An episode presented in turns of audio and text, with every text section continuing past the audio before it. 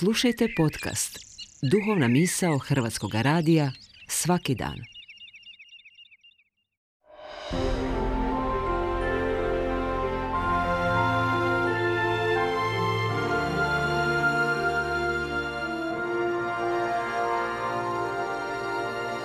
Duhovna misao.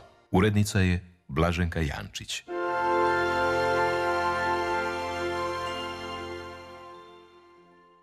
Pozdravlja vas sestra Sunčica Kunić, klanjateljica krvi Kristove.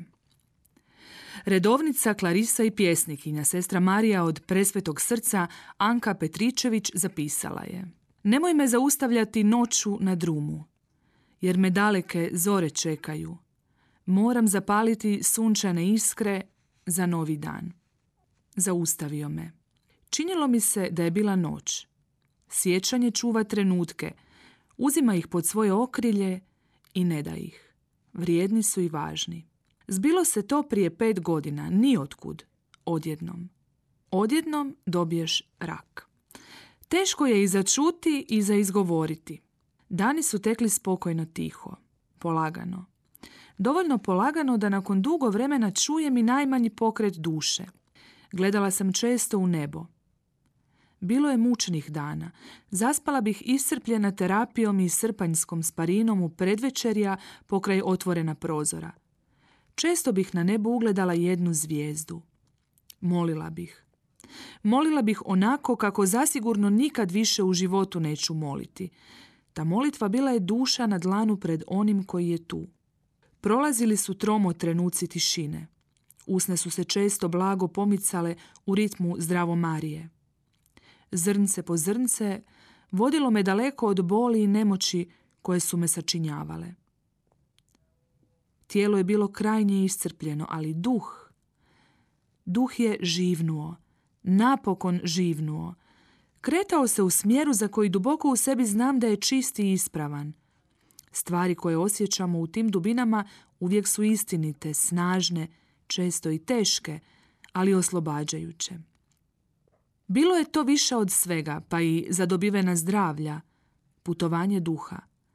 Putovanje duha koje je moguće kad se tijelu oduzme sva energija potrebna za vrludanja.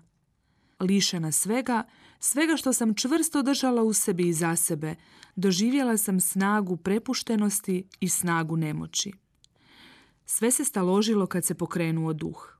Pokret, pogled, korak, Glas, riječi, misli, nakane, želje, motivacije.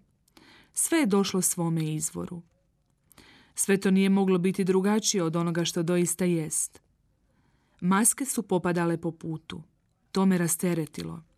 Više nijedan pokret duše ni tijela nije bio tu kako bi bio visoko vrijedan i važan.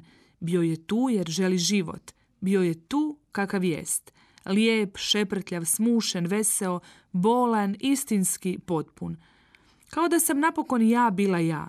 Nisam se pripremala za to i nisam znala da ću se pokrenuti, da ću oživjeti. Nisam slutila da sam dotada stajala na mjestu. Da pače, mislila sam da se i tekako krećem, da doživljavam vlastiti progres na mnogim poljima, da sam aktivnija nego ikada, da su moji potencijali u apsolutnom pogonu. Mislila sam da dajem najbolje od sebe, da sam u onih tri posto bez kojih se ne može. I tako iz dana u dan. Nenadmašivom dovitljivošću i snagom imala sam dojam da je život ispunjen, da se snažno događa.